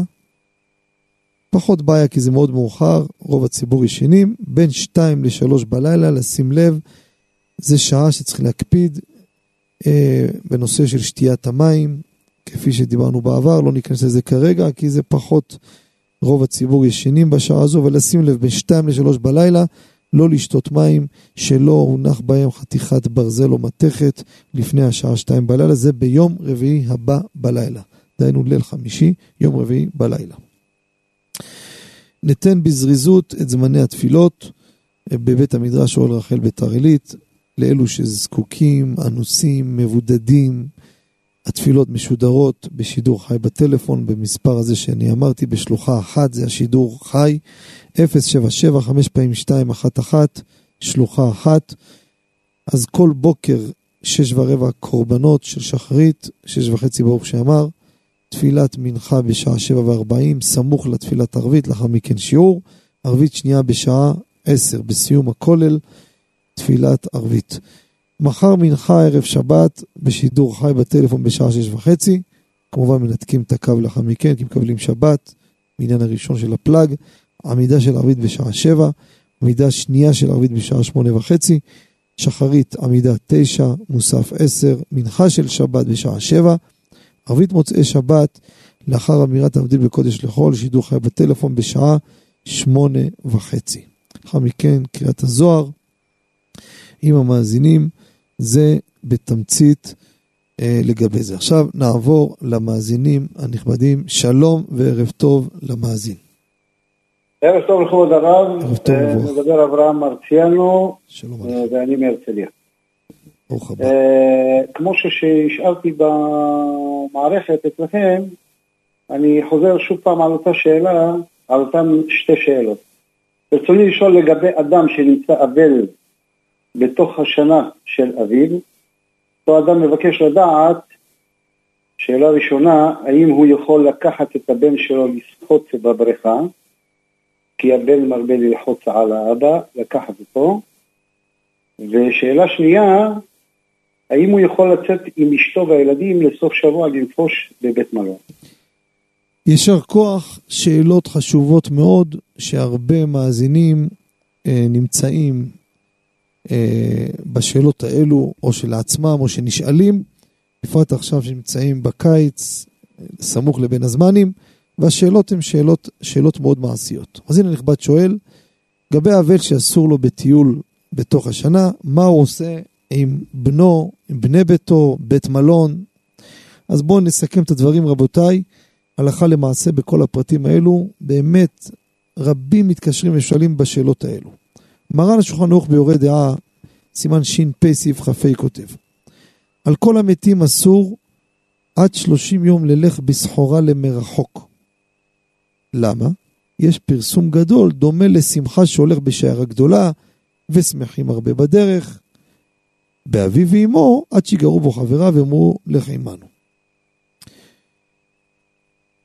נושא הזה של סחורה למרחוק, יש על זה, לא ניכנס בגדר, אה, מה, מה זה בזמננו, ערוך השולחן עומד על זה, האם היום שייך הדבר הזה, אבל מה שברור, שטיול, לצאת לטיול, זה בעיה. כותב יוסף אומץ, רב יוספה בעמוד ש"ל, על אביו ואמו, 12 חודש אסור בטיול, כך כותב הפלא יועץ, ערך אבלות. כותב, 12 חודש לא ייכנס לשום שמחה, לשום סעודה, לא ילך לבקר לשום אדם, לא שבתות, לא מועדים, לא ילך לטייל כלל. גם מרן הרב עובדיה חזון עובדיה אבלות, חלק ב' עמוד קנ"ח, מביא את האיסור, ושם במקורות מביא גם כן כדבר פשוט יוסף אומץ, י"ב חודש. גם יש קובץ ניתן האמנים, חלק ג' עוד שנ"ג, מביא את הפסק של הגאון הגדול רבי יוסף שלום אלישיב בתשובה, שאומר י"ב חודש על אביו ואמו, תלוי איפה באופי הטיול. עכשיו בוא ניגע מה זה נקרא טיול. כשיוצאים לטיול ולאטרקציות אדם אבל, זה בדיוק הטיול שאסור. אבל אם הוא למשל הולך לבית מלון לנפוש, האם זה טיול? אז יש ספר, צור החיים, מביא פסק של הגאון הרב מרדכי אליהו, הביאו אותו כמה, שללכת לנפוש בבית מלון זה לא נקרא טיול. זה נקרא מנוחה. אבל מותר לו לנוח. הולך לבית מלון, נח, אוכל, אומנם אוכל, גם יוצא קצת להתאוורר שם, אבל לא אטרקציות, לא טיול. זה אין בעיה. מוסיף שם עוד כלל חשוב רבותיי. טיול עבור בני ביתו, שימו לב, אפילו טיול, אבל לא בשבילו, עבור בני ביתו. כיוון שהוא אחראי עליהם ועושה לצורכם מותר. למה אתה יוצא לטיול? הם אין חשק בכלל. לא משנה. הוא אומר, ודאי, הוא רוצה לכבד את אביו, אבל מה אתה רוצה? ילדים מסכנים כל השנה יישארו בבית, כל החופש. אז מי איך ילכו? מי ייקח אותם? צריך לחפש מי שיקח אותם? לא. עצם זה שאתה יוצא עבורם, לצורכם, זה לא נקרא טיול האסור, ולכן יהיה מותר. אותו דבר, עוד פרט, לא אותו דבר, ספר נשמת ישראל, חלק ב' עמוד תקל"ו מביא עוד חידוש שנסיעה לקברות צדיקים בלבד, לא אטרקציות, יורדים לים, לא, רק קברות צדיקים. זה נקרא נסיעה לתפילה, וזה מותר. ולכן, אותו דבר פה. הילד רוצה ללכת לבריכה, הוא לוחץ, הוא לא צריך ללחוץ, הוא צריך ללכת לבריכה, הוא רוצה כמו כל החברים. אפילו אבא יכול להציע. נו, מה תעשה לך בריכה לבד? צריך להשגיח עליו, צריך להיות איתו. אתה לוקח אותו. אז ההליכה לשם זה בשביל הבן. גם זה, זה כמו הטיול עבור בני ביתו, שיהיה מותר. ולכן במקרים האלו, לפי התנאים שאני אמרתי, יהיה מותר ללכת במקרים כפי שכבודו העלה. יישר כוח. אם אפשר רק להוסיף כן. עוד שאלה קרה לגבי הנושא. כן. גם אם בבריכה הזו ידוע שמשמעים מוזיקה לאותם ילדים שמשחקים במים כאן. יפה מאוד, אני אגיד לכבודו. כל דבר, השאלה הזאת קיימת לאו דווקא בבריכה. אתה נוסע באוטובוס והנהג שם מוזיקה. הלכת לשוק ויש שם חנויות, שמים מוזיקה, לא תלך לשוק. כשאתה הולך לצורכך, לדברים המותרים לך, ונשמע מוזיקה בצד ואתה מסיח דעת, אתה לא בא עכשיו לשמוע וליהנות ולהתרכז בזה. לא צריך, לא צריך לסגור את האוזניים. אתה מתפקד רגיל. נכון שאתה שומע וזה יכול להשפיע, אנחנו בני אדם. זה כללית אני אומר, ואותו דבר פה, בהנחה שמותרת לבריכה כפי התנאים, כפי הפרטים שאנחנו אמרנו, אז הליכה לשמה, מה שיש מוזיקה, זה מבחינתי כמו שנסעת באוטובוס והנהג שם מוזיקה. מה, תסגור את האוזניים? לא, אתה מתפקד רגיל. יכול להיות שזה עובר. אותו דבר גם בני הבית. לפעמים הילדים שמים להם מוזיקה, להרגיע אותם. ועל הדרך עכשיו גם בין המצרים אותו דבר. שמים מוזיקה, להרגיע את הילדים, שובבים, משתגעים. הם שמו להם איזה שיר. היא לא מתכוונת ליהנות. יכול להיות שעל הדרך היא תשמע גם כן. היא לא צריכה לאטום את אוזניה.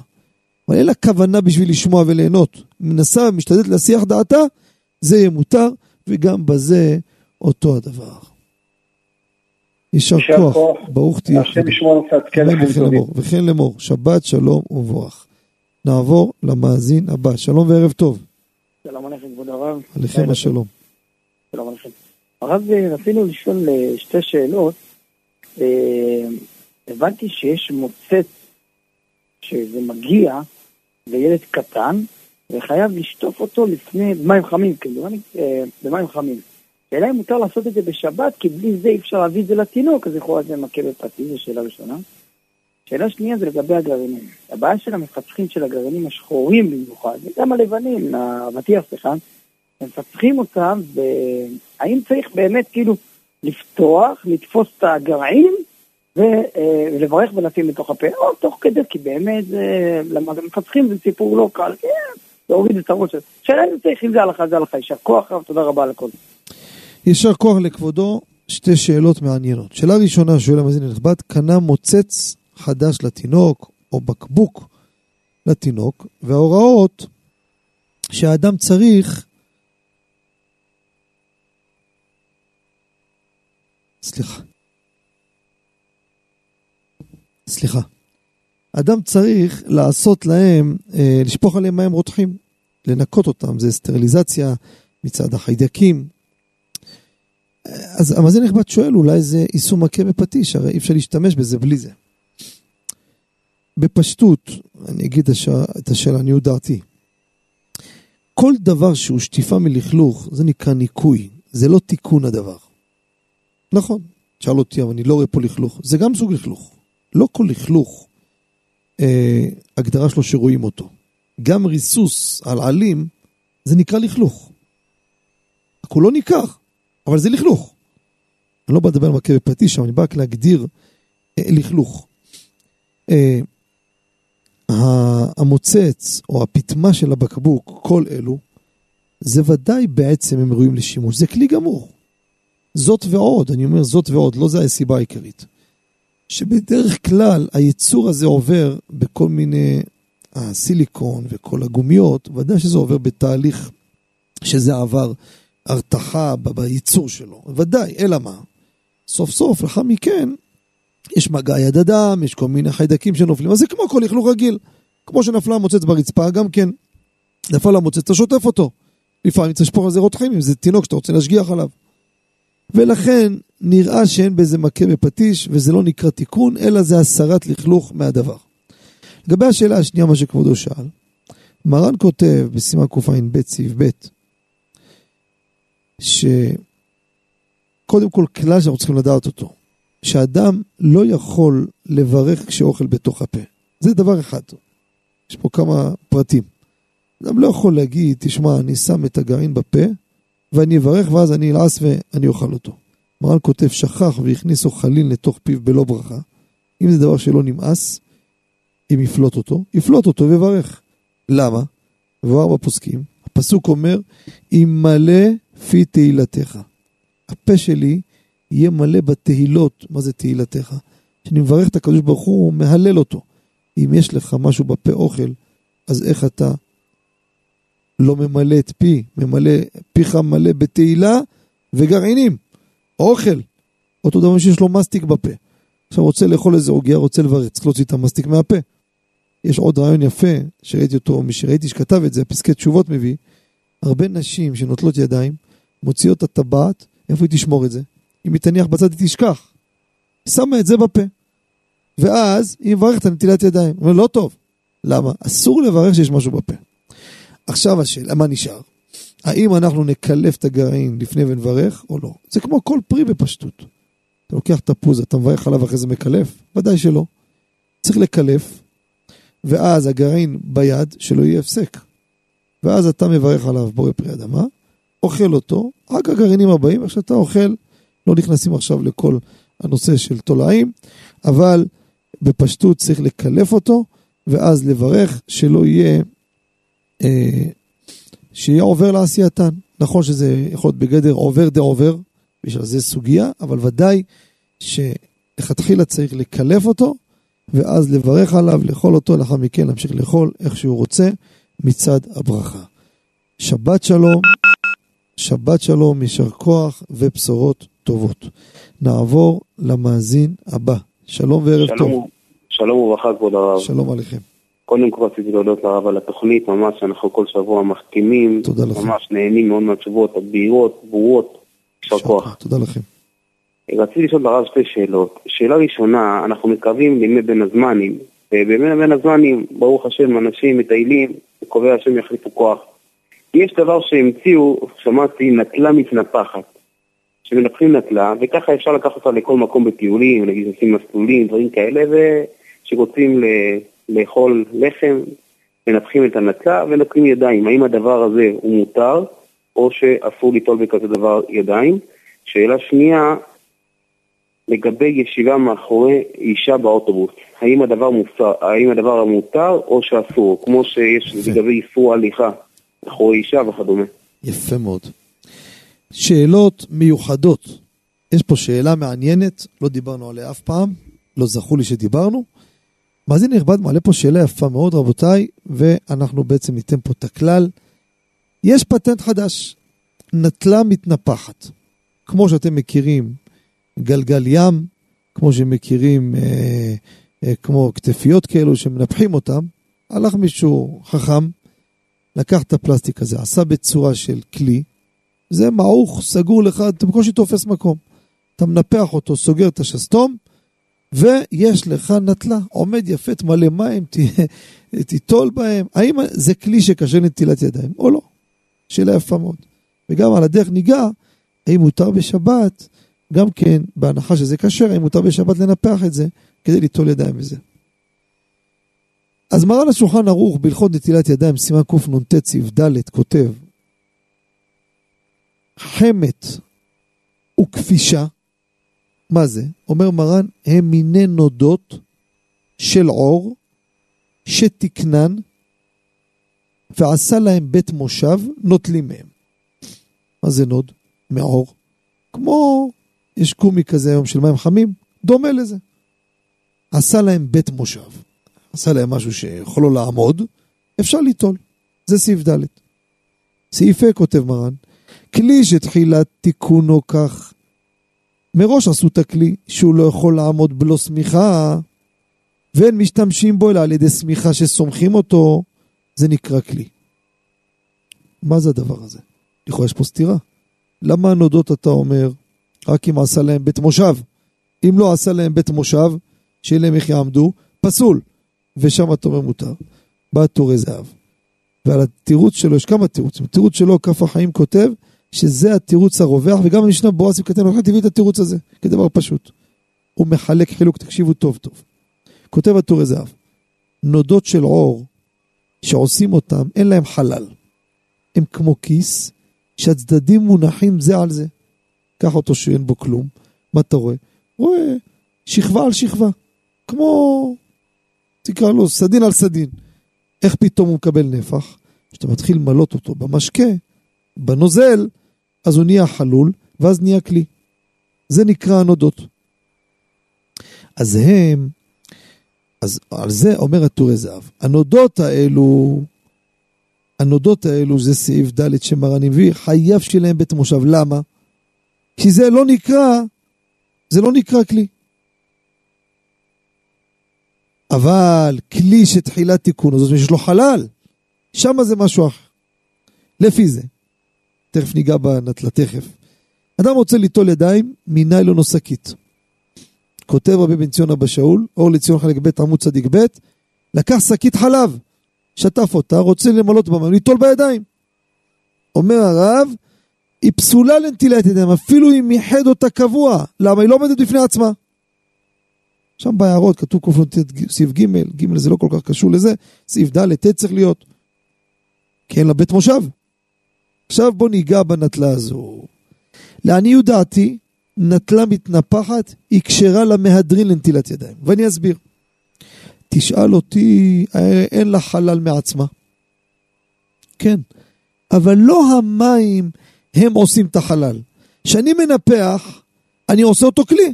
מה זה משנה אם שמתי אוויר שהדופן עומדת על ידי אוויר, או מילאתי שם דבק, הכנסתי שם קרשים? תכלס, יש פה עכשיו צורה של כלי. כוס של פרקים, שהוא בנוי מכל מיני חלקים. מישהו יגיד שזה פסול לנטילת ידיים? זה כוס, זה כלי רגיל. כרגע הוא עומד. הדופן של הנטלה, אותו אני מעמיד על ידי דבר. כמו כל כלי, איך אתה מעמיד את הדופן? לפעמים ברגים, כל מיני דברים שנותן לו חיזוקים. החלל בפנים, אחרי שהעמדתי אותו, יש פה חלל. לא המים הם שיוצרים את החלל כמו בנודות. וממילא זה כלי רגיל לכל דבר. תגיד לי, אבל אני מוציא את האוויר, מחזיר, מוציא, זה כמו כוס של פרקים. יש לי פה כלי שאני בונה אותו מחלקים, וכל פעם מפרק אותו. ודאי שיהיה מותר, לא ראינו איסור בדבר הזה, לא פסל. אותו דבר פה, לכן הלכה למעשה, הפטנט הזה פטנט, פטנט מבורך, כאשר לנטילת ידיים. עכשיו לגבי שבת, זה דומה למה שדיברנו פה לפני שבועיים, שלושה, לגבי כל המתנפחים, שאם ניפח אותם לפני שבת, כבר בפוסקים, אז זה דומה לכרית שממלא אותה במוחין, אם מילה לפני שבת, עשה את זה כבר כלי, יהיה מותר שוב. לכן אם תנפחו את זה ביום חול, אף שהוצאתם את האוויר, מותר בשבת לנפח שוב לסגור, עוד פעם להוציא ולנפח שוב. לכן, הלכה למעשה המסקנה, הנטלה הזו כשרה למהדרין, זה נקרא דופן גמורה. זה לא שאין פה חלל אלא רק על ידי המים, כמו בנודות. נכון שאין פה חלל כשהוא סגור ומקופל, הוא דומה לנוד לפני שמה? שם אני ממלא מים, הוא עושה את החלל. פה בלי המים אני עושה אותו חלל. איך אני עושה אותו? איך אני עושה? אני יכול לעשות אותו עם דבק, לעשות אותו עם אוויר. אני ממלא את הדופן הזאת באוויר. עכשיו עובד חזק, סגור, זה דופן. דרך אגב, דיברנו על זה בעבר, יש בהם תשובה בליבא דילכתא, אותו דבר לגבי סוכה מתנפחת. אותו פטנט עשו, סוכות מתנפחות. אין לך מקום, אתה לוקח סוכה, יש לך את הקומפרסור, איזשהו מנפח, שם אותו, פום, מנפח, פתאום יש לך את הדפנות, הכל, רצפה, הכל כמו שצריך. רק אז כך, כך כשר מלמעלה אתה שם, וזה כשרה, סוכה כשרה. זה דופן גמורה, עומדת, יציב, עומדת ברוח מצויה, כמו שצריך, גם פה זה כלי לכל דבר. לגבי השאלה השנייה, שאלה יפה מאוד. אז נכבד שואל נוסע באוטובוס, האם מותר לו לשבת בספסל אחרי אישה? אז באמת בציבורים שנשים בצד אחד של האוטובוס, צד אחד גברים, זה הכי טוב. וזה ברוך השם המקומות שרוצים לשמור על הקדושה והצניעות, זה הטוב ביותר. אבל בכל הארץ, כן? צריך להגיד תודה רבה שנותנים לדעתי לעלות לאוטובוס בכלל. עוד מעט גם זה צריך איזה פרוטקציה ואישור מיוחד, כן? לפי, לפי רצונם. השאלה אם מותר אה, אחרי האישה או לא. ואותה שאלה, ללכת אחרי אישה. הרי הגמרא מסרת ברכות הס"א מביאה, לא יהלך אדם אחרי אישה בדרך. כל העובר אחרי אישה בנהר, אין לו חלק לעולם הבא. אז מה, מה קורה היום? מה, אני הולך ברכב, אני מחכה בבנק, מחכה בסופר, הולך ברחוב. אני אברח. יש חידוש גדול בזה. לקט יושר. לקט יושר תלמידו של בעל תרומת הדשן, רב, רבי ישראל איסרלנד, בסימן שע"ו, אומר, בזמן הזה לא מוזרים כל כך ללכת אחרי אישה. מה קרה? מה השתנה? כמובן אני מדגיש כשאין לאדם הרהורי עבירה. למה? יש שינוי מה שהיה בזמנם לזמננו. בזמנם אבותינו היו חיים בצניעות הרבה יותר גדולה מאיתנו. עליהם פחות ניסיונות, אני רוצה להדגיש גם. בזה אנחנו יותר טובים מהם. שאנחנו נמצאים בדור עם ניסיון, שאדם יש לו יותר כוחות שהוא מצליח להתגבר. אל תבינו לידי ניסיון. אצלם נשים לא היו, היו כל הזמן בבית. איך אמר לי זקן אחד תימני, כמו אצלנו בתימן, איפה שהוא היה גר, באותה עיירה, לעולם לא ראית אישה יוצאת ברחוב בשעות היום. היו יוצאות רק בלילה. אם אדם ראה אישה ברחוב באמצע היום, וואו, זה משהו חריג. היום אדם רואה אישה, נו, רגילים, לא ממעלה, מחיסרון. הדור הוא דור פרוץ, רגילים. אז, ש... אז ימצא שאדם הולך אחרי אישה, אין לו ערעור. אדם, אדם רגיל בדרך הולך, הלך אחרי אישה, אחרי איש, זה משהו שרגילים. הלשון בדברי רבותינו, שאנשים לידינו היום הם כמו אווזים לבנים. זה רגילים, אנחנו רגילים בזה, זה לא משהו חריג. דרך אגב, מרן בהביע עומר, בחלק ו', סימן י"ג או ה', אף שהפוסקים אמרו שאם יש תערובת, בצניעות כמובן, יושבים גברים ונשים ביחד משפחה, עושים שבע ברכות, יושבים בתערובת סביב השולחן, לא לומר בזימון השמחה במעונו, זה מעונו של הקדוש ברוך הוא, תערובת, מביא הרב בזמננו, יכולים לומר למה? שבתוך משפחה, אנשים רגילים, במשפחות מסוימות, אני מדגיש, אני יודע, יש משפחות שמרניות, שם ואשר חלקם, כן? אבל יש הרבה משפחות שרגילים לשבת ביחד כל הזמן. אין פה משהו שהוא חריג ויכול...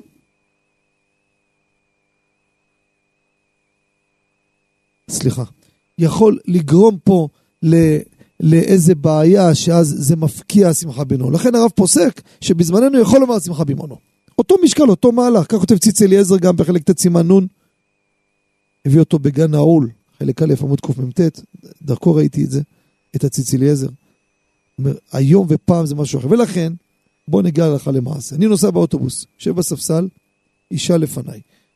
אם אין הרהורי עבירה, אותו דבר אני עומד בבנק, עומד בסופר, אין הרהורי עבירה, אישה נורמלית, הכל בסדר, לא חלילה חוסר צניעות, דברים כאלו, או שאני עסוק בספר, לא מסתכל וכדומה, אה, אז אין לי פה ערעור, אין בזה איסור של לא להיות אחרי אישה.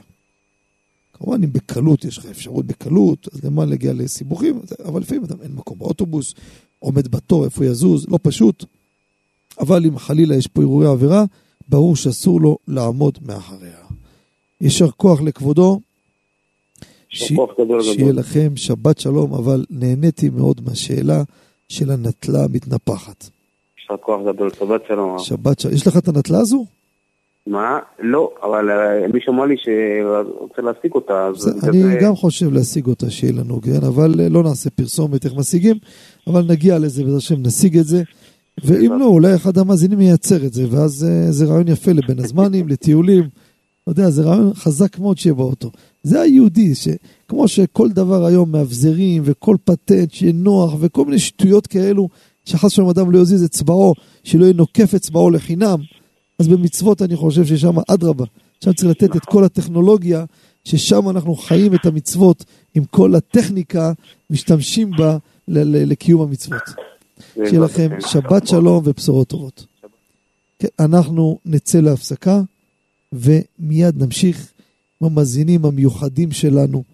זה רבותיי, זה, זה המאזינים, זה לא אנחנו. באמת אני אומר, תראו, כל שבוע המאזינים מביאים שאלות מעניינות, מחכימות. אני בטוח שהנושאים האלו גם כן עולים בשולחן שבת. תעלו את זה. הגברת עכשיו מבשלת. ליל שבת, תעלי את השאלה, מה דעתכם על נטלה מתנפחת? מה דעתכם על הריבית? מה דעתכם... זה, זה מביא עניין, מביא דברים מעניינים, זה נותן אה, סקרנות, נותן התעניינות בהלכה, וזה היופי של, חוץ מעצם לימוד התורה, גם כן ידיעת התורה והיופי והחשבון של הלימוד, זה חשוב. נצא להפסקה, מיד נשוב למאזינים, בבקשה. אתם מאזינים ל"מבט לשבת" עם הרב בנימין חוטה. שבנו למאזינים הנכבדים, ניגש למאזין. שלום וערב טוב. שלום ערב טוב, כבוד הרב. שלום עליכם. אה, קודם כל, חזק ברוך על השיעורים, על החיזוק. יישר כוחכם אתם. יגדיל את הרב וידיב רזות וכן לאמור. אה, כבוד הרב, לגבי שילוח הקן. כן. יש לי בגינה אה, תור, ג'ונות בר. אני כבר, איזה חודש כבר שם אני רואה אותו. עכשיו, ההלכה אומרת, חייבים להוציא את האם, לקחת הביצים, מה? אני גם לא יודע איזה מצב הביצים נמצאים כבר. יפה. לא כבר דגירה. ואני לא רוצה, אני גם עניין בזה. יפה מאוד. מסתדר בלי זה, מה, חייב לקחת מה... יפה. יפה. שאלה, כבודו שואל שאלה מאוד מאוד חשובה. הרבה הרבה מאזינים, המון בתים. יש את התופעה, כפי שאמרנו, בקיץ. הניצנים נראו בארץ, עת הזמיר הגיע וכל התור נשמע בארצנו. זה עכשיו התקופה, מה זה עכשיו? זה התחיל כבר מאחרי פסח. וזה נכבד, אומר, תראה, יש לי פה בגינה, כן, עם תור, אני רואה שם ביצים, האם אני חייב לעשות את השילוח הכן? אני לא רוצה את הביצים, לא רוצה כלום. קודם כל לדעת, חבל, חבל לא לקיים את המצווה. זה דבר ראשון. יש במצווה הזו, חוץ מהשכר בעולם הבא, יש אריכות ימים ושנים. מי לא רוצה? הבאתי פה באחד השיעורים דברי בעל ספר המקנה. אומר המקנה, הפסוק אומר כי יקרא כאן ציפור, יקרא זה לשון מקרה, מקרה זה עם ה', וכתוב יקרא עם א', מלשון לקרוא. למה שינה? אומר בעל ספר המקנה, אומר, הרעש שהיונה עושה כדי לקרוא לאדם, בוא תקיים את המצווה. זה בדרך אגב חשוב מאוד. אבל לגופם של דברים, מה ההלכה? כמובן, משלוח הקן זה רק בשעות הלילה, שזה האימא נמצאת. שאלה תשלח את האם, לא את האב. אם אדם לא רוצה עסק עם הביצים, לא רוצה. לא, אני מדגיש, הוא לא רוצה לא לזכות בהם, וגם הוא לא רוצה להתעסק בזה בשביל המצווה. עזוב, לא רוצה, אני לא, לא רוצה עסק עם זה. אין חובה לעשות שילוח הקן. כשאני רוצה את הביצים או את הגוזלים, אז יש מצווה שלח תשלח את האם. ולכן, שבן אדם אומר לי, תשמע, אני לא רוצה, לא יכול לזה, לא רוצה להתעסק עם זה, עזוב, זה מפריע לי, מציק לי. אבל כבודו יפסיד, חבל. אני יודע, קשה לי. לא ביטלת מצווה. אם אתה תיקח את הביצים או הגוזלים ולא תשלח את האימא, זה האיסור. עכשיו, כדי לדעת שזה קל, נגיד, אתה לא רוצה לנגוע בידיים. אצלי בבית לא מזמן היה, והבן שלי אומר, אבא, בוא, תעשה אתה. תזכה אתה, אתה עשיתי. ולא, היונה לא רוצה לזוז משם, אז תרים אותה, לא מסוגל לגוע בה. הלכתי, אני עשיתי את זה. אז אם נגיד אתה לוקח מקל, נותן מכה ליד והיא בורחת, קיימת את המצווה. להגביה את הביצים הגוזלים, ראוי מאוד לעשות, אבל זה לא מעכב. לדעת רבים מהראשונים, המצווה מתקיימת גם אם לא הרמת אותם. הרמת? תפקיר בחזרה, תחזיר את זה, והיא תחזור, אל תדאג. רק בציפור אם נגעת היא לא תחזור. ביונה או תור, היא תחזור. זה בתמצית בקצרה לשאלה המיוחדת שכבודו שאל. התשובה היא ברורה? כן, תודה רבה, תגיד תודה רבה. אמן וכן לאמור, שיהיה לכם שבת שלום וברך. ברוכים תהיו. תודה רבה. ברוכים תהיו. נעבור למאזין הבא. שלום וערב טוב. שלום. שלום עליכם. כן, אה, אני רציתי לשאול לגבי מי ששכח אה, רצח על עיתונות בשבת הסעודה שלישית, מה הדין? שאלה יפה מאוד, המאזין הנכבד פה שואל, הוא שכח לומר רצה וחליצנו בסעודה שלישית של שבת. האם הוא חייב לחזור או לא חייב לחזור? אז אני אתן פה את הצדדים, זה לא סתם שאלה, כי חשוב שנדע גם כן את, ה, את הצדדים בדבר הזה, כי יש פה גם איזה כלל חשוב שנדע אותו. קיבו שבת חלק א', עמוד תרע"ב, מי שירצה יראה את הדברים שם עם עוד אריכות, אבל ניתן בתמצית. מרן השולחן ערוך בסימן קפ"ח סעיף ח' כותב סעודה שלישית בשבת דינה כראש חודש. ראש חודש, אתם יודעים, אדם שכח יעלה ויבוא, בסעודה, לא חוזר, למה? כי הסעודה היא לא חובה. לא חייב לאכול לחם בראש חודש. אומר מרן, סעודה שלישית היא כמו ראש חודש. למה? כי יוצאים את סעודה שלישית גם אדם שלא אוכל לחם יוצא במזונות. כי תחילה אוכלים לחם. אבל כיוון שזה בשונה משאר הסעודות, שאר הסעודות חוזר, זה לא חוזר. בן איש חי, בפרשת חוקת שנה ראשונה סעיף כ' כותב, נכון שיש מחלוקת אם חוזר או לא, אומר אבל כיוון שעל פי הסוד, סעודה שלישית שווה לשאר הסעודות. סעודה שלישית צריך להתנהג איתה בדיוק כמו סעודת ליל שבת ויום שבת בבוקר, וכמו שבהם חוזר, גם סעודה שלישית חוזר, כך כותב הבן איש חי. בא רבי בן ציון אבא שאול. חלק ב' עמוד ט"ז וכ"ק אומר, קודם כל לפני שהוא אומר את דעתו, הוא אומר למה בן איש חי לא חושש לספק ברכות להקל? יש פה מחלוקת. כל מחלוקת, יש לנו חשש ברכה לבטלה, שם השם לבטלה. אנחנו אומרים להקל אל תברך. ויש מחלוקת, למה אתה אומר לחזור ולברך? אומר כלל, לא אומרים ספק ברכות להקל נגד רבנו הארי. נגד מרן אומרים סבל, נגד רבנו ארי לא אומרים, רבנו ארי אומר שלחזור, חוזרים, אין, אין ספק, לא מתייחסים לספק. מה זה ספק? למחלוקת. ככה מביא רבי בן ציון אבא שאול ליישב בדעת הבן איש חי. אבל, הוא אומר למעשה, מסיבה אחרת אני אומר שלא יחזור, למה? אומר, לא ראינו דבר כזה ברבנו ארי. אומר, מאיפה הבן איש חי הביא שעל פי הסוד? אומר, ברבנו ארי, שזה על פי הסוד, לא כתוב שחוזר. לכן גם דעתו של רבי בן ציון אבא שאול להלכה למעשה, מי ששכח את צבע חליצנו בסעודה שלישית, לא חוזר, גם על פי הסוד. גם מרן הרב עובדיה הליכות עולם חלק ב' עמוד ח כותב למעשה, לא חוזר, כדברי מרן. מה שמעניין, בגיליון של האור לציון, של מרן הרב עובדיה, יש אור לציון שהיה בבית של מרן, ראיתי שמה, שהייתי בבית, שמרן הרב עובדיה כותב על האור לציון הזה בצד, בגיליון, שמה שהוא אומר, שלא אומרים ספק ברכות להקל נגד רבנו הארי, מביא מרן הרב עובדיה שמה, כמו שהוא כתב בלוויית חן, שאומרים סבל גם נגד רבנו הארי.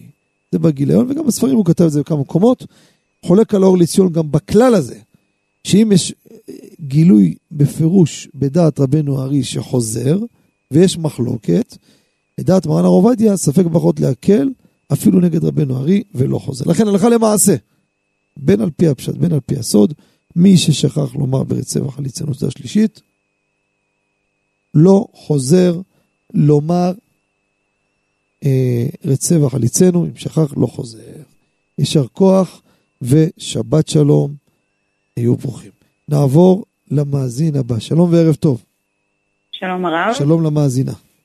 אה, רצינו לשאול, אם אני מתחילה בבישולים לכבוד שבת קודש ונשאר לי איזשהו ירק קצת פחות טרי נגיד מקנייה קודמת, איזשהו תפוח אדמה מהסג הקודם או עגבניה שהיא פחות אה, כבר טריה, אה, אז אם אני צריכה להשתמש בירק היותר חדש לכבוד שבת קודש ויכול להיות שבירק שאני אשאיר בצד יהפוך לבעל תשחית שבוע הבא או שאני צריכה להציל את הירק הזה ולהשתמש בו לכבוד, בירק הפחות טרי למנוע ממנו בל תשחית ולהשתמש בו, בו לכבוד אה, בישולים של שבת, זאת שאלה ראשונה. ויש לי עוד שאלה אה, בנוגע לקצפת מתוקה שמוכרים אותה בבקבוק אה, ברזל במקררים שמשקשקים את הבקבוק, לוחצים ויוצאת אה, קצפת מתוקה, אם אפשר להשתמש בזה בשבת. אה, נתחיל מהשאלה הראשונה, שאלה מעניינת ביותר. שואלי, שואלת המאזינה, יש במקרר בשבת, יש מבשלת לכבוד שבת, או נגיד אדם רוצה להוציא ירקות בשבת מהמקרר לעשות סלט, יש לו ירקות טריים טובים, ויש לו ירקות לא טריים. אם הוא ילך על הטרי, הלא טרי הזה בסוף כבר ייגמר, יצטרכו לזרוק אותו לפח. האם אני, כדי למנוע בתשחית, האם אקח את הפחות טרי, כדי להציל, שלא ייזרק לפח? שאלה יפה מאוד. אז בוא, יש פה כלל חשוב ובל תשחית, אה, שניגע בו כדי ליישב את השאלה הזו. יש ספר חסידים, סימן תתע"ט. מה הסיפור שם? שאלה מעניינת. אדם כתב ספר יפה, ספר יפה, וכתב דף שלא כל כך יפה, כמו שאר הדפים. אין בו טעות. הוא רוצה להסיר את הדף הזה, לגנוז אותו, ולכתוב אחר יפה. האם יש בל תשחית או לא? לא חבל על היריעה הזו שכתבת?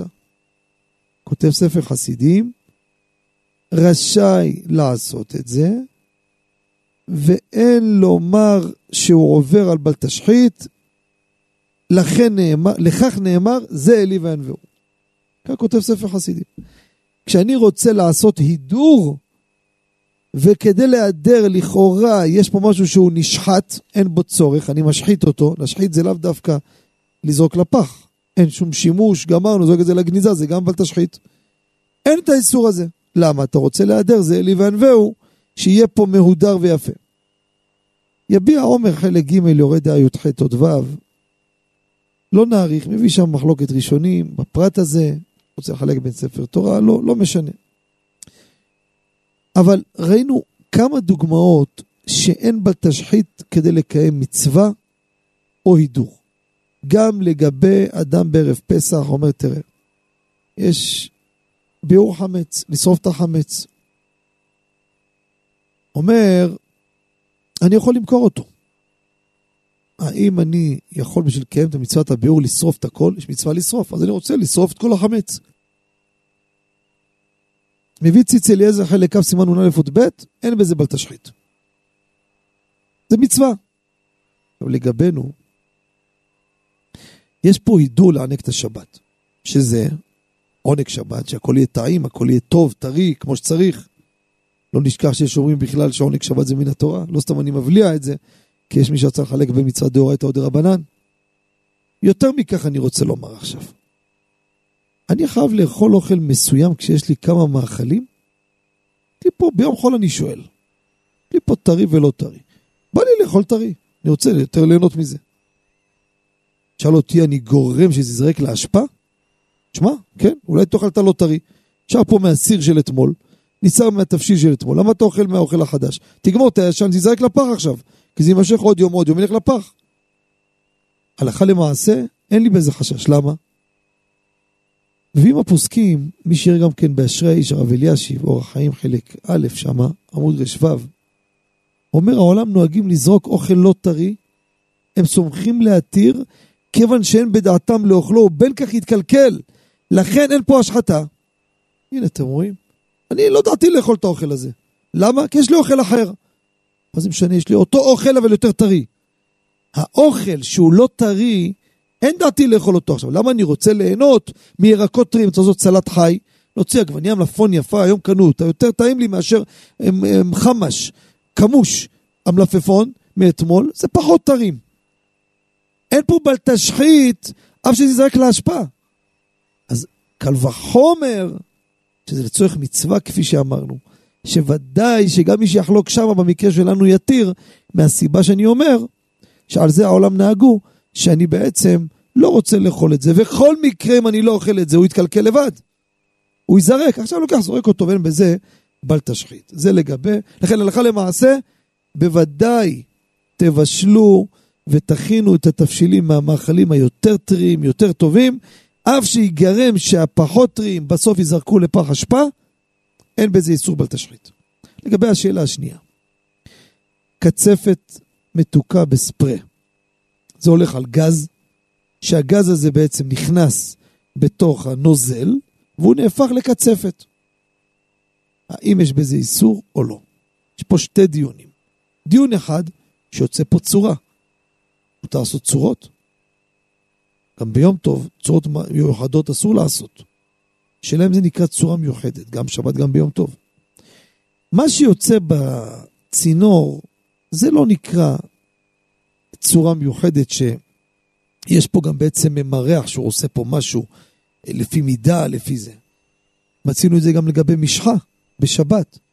באופן שאדם משתמש במשחה בלי למרח אותה. האם הוצאה מהשפופרת, שזה יוצא בצורה אחידה, כותב בחוט שני, בפרק פט, סעיף קטן ל"ח, צורה אחידה, מה שיוצא זה לא ממרח. גם פה אותו דבר. אין פה איזה צורה מיוחדת, אף שזה קצת משושה. זה נקרא צינור פשוט. אז מצד זה אין לנו בעיה. אלא מה? מצד נולד. אתה לוקח נוזל, הופך אותו למוצק. הלכה למעשה לאשכנזים, שמירת שבת כהלכתה פרק י"א סעיף י"ד מביא שזה אסור. למה? אתה מוליד פה. עם הספרי אתה עושה פה מתיז לוחץ, הגז מתערבב בנוזל, עם הלחץ שיוצא החוצה, יוצא קצפת. לספרדים יש פה שתי דברים. תחילה חשבתי האמת שהוא לא עושה הקצפה בכוח, הוא לוחץ והקצפה נעשית מאליה. הסברה הזאת באמת, כתבתי אותה ואחרי זה ראיתי פסקי תשובות הביא את זה, אבל הוא למעשה לא התיר כי הוא ראה את השמיעת שבת כהלכתה. אבל הספרדים, דבר ראשון, אין איסור מוליד. ראינו את זה גם לגבי אה, לקחת קרח, להפוך אותו לנוזל. לא נפסק מוליד גם באינפנדה בשי"ח לגבי בישול ראינו שאין בזה מוליד. מרן הרב עובדיה בחזון עובדיה שבת ד' עמוד רמ לגבי לעשות גלידה שהוא התיר. שם סברה גם כן מביא דבר שאין לו קיום. אין בו לא מוליד, לא בונה. גם קצפת זה לא דבר של קיום. זה לא דבר שנשאר ככה. גם תשאיר אותו במקרר, אפילו במקרר, יום, כמה ימים, נהפך כבר קשה כמו גומט, זה, זה לא קצפת. בפרט שיש פעמים שיכול גם לנמס גם כן. בפרט שגם אין לנו מוליד. לכן לעניות דעתי לספרדים אפשר להקל להשתמש בספרי הזה. לאשכנזים, אני רואה בקו הפסיקה האשכנזי, שאסרו, בפרט של האשכנזים הרי מה פוסק, את האיסור של מוליד. גם לקחת אה, אה, קרח ולהעמיס אותו, שגם לספרדים אסור, אבל מטעם אחר, לא מצד מוליד, לאשכנזים גם, גם משום מוליד. לקחת שומן מבושל לשים על הפלטה שימס ויהיה נוזל, גם בזה יש בזה מוליד, ולכן הלכה למעשה לאשכנזים זה אסור, ולספרדים אפשר להקל בזה. יישר כוח ושבת שלום וברוח. כן, יש לנו עוד מאזין, מאזין אחרון, בואו נזדרז. שלום וערב טוב למאזין. ערב טוב וברוך הרב. שלום עליכם. כן, רציתי לשאול שאלה לגבי, יש לי חבר, יצא מהרכב ופתאום ראה שריפה באיזה בניין. יש לו מטף באוטו, מטף פרטי. זה לא זמן למחשבות, ישר יצא, לקח את המטף, חיבה את השריפה, ואחר כך הוא טוען, חייבים לשלם לו. אז הוא יכול לטעון שצריכים לשלם לו, או שלא. שבת שלום מבורך הרב. יישר כוח. נהניתי מכל רגע, האזנתי מתחילת התוכנית. תודה רבה. תודה רבה לכבודו. אז הנה נכבד שואל פה שאלה יפה מאוד, צריכים אבל להזדרז. הוא שואל, אדם הלך, בזבז כסף, הוציא מטף כיבוי מרכבו, הציל שריפה מאיזה מקום, הוא תובע מהם כסף על החומר שהתבזבז לו. אני, כי אתם יודעים, אמרתי את זה כמה פעמים, בדרך אגב, בממונות אף פעם אני לא משיב אם לא לשמוע שתי צדדים, אבל פה לא חושב שיש פה אה, ויכוח על איזה ממון, יש פה שאלה הלכתית, האם הוא, אה, מגיע לו הכסף או לא. אז בואו בקצרה ניגע בדבר הזה. יש לנו מרן שולחן ערוך בסימן תכ"ו בחושן משפט, שמירת הנפש. אדם שרואה חברו טובע בים, או ליסטים באים עליו, חיה רעה באה עליו, יכול להציל אותו, או להוציא כסף אפילו. כל הדוגמאות האלו, אני לא קורא לכם את הכל, חייב לעשות כדבר הזה. כך כותב מרן, עובר על לא תעמוד על דם עריך אם הוא לא עושה, זה הלכה פסוקה. הרי מה בצדקה סימן ראשון ב' סעיף י"ב מביא? הפודה את חברו מן השביה. הוציא כסף, חייב לשלם לו אם יש לו לשלם. וזה לא נקרא מבריח אריה מנכסי חברו. אדם בא הבריח אריה מנכסי חברו. בא אריה, למשל, נכסי חברו הבריח אותו, הוא לא מקבל כסף. מה ההבדל ביניהם? למה פה אתה אומר שאם יש לו פה הוצאה מחזיר לו או לא? אז יש פה כלל חשוב רבותיי שהוא נפסק להלכה, זה התוספות בבא קמא נ"ח עמוד א', דיבור המתחיל אינמי מביא רי. שימו לב את הכלל. מתי אני אומר שאתה פטור? אם אתה, הוא פטור לשלם לך, זה שהוצאת כסף עליו, שהברחת ארי מהנכסים שלו, הרחקת נזק ממנו, רק בדבר שלא ודאי שיהיה נזק. אבל ודאי שברור שהיה נזק, הפסד, הוא חייב לשלם. לכן הלכה למעשה, אם אפשר להנמיך את המוזיקה, עוד לא סיימתי.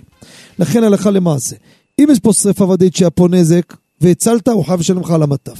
אם זה דבר שלא ודאי שהיה, יכול להיות שהיה נזק והצלת, פה הוא לא חייב לשלם, זה בתמצית. אנחנו מתקרבים לסיומה של התוכנית, כמובן שבת שלום. כן, נודה שוב לצוות המסור, ידידנו בירושלים יהודה חבא, בבני ברק יצחק, אה, יצחק וזנה, יורם, יצחק יורם וזנה. נודה גם לזאב שלום פה בירושלים, גם כן יש פה תגבור השבוע. שיהיה לכם שבת שלום, תודה למאזינים הנכבדים, היו ברוכים, שבת שלום ומבורך, ונשתמע בשבוע הבא. שלום וכל טוב.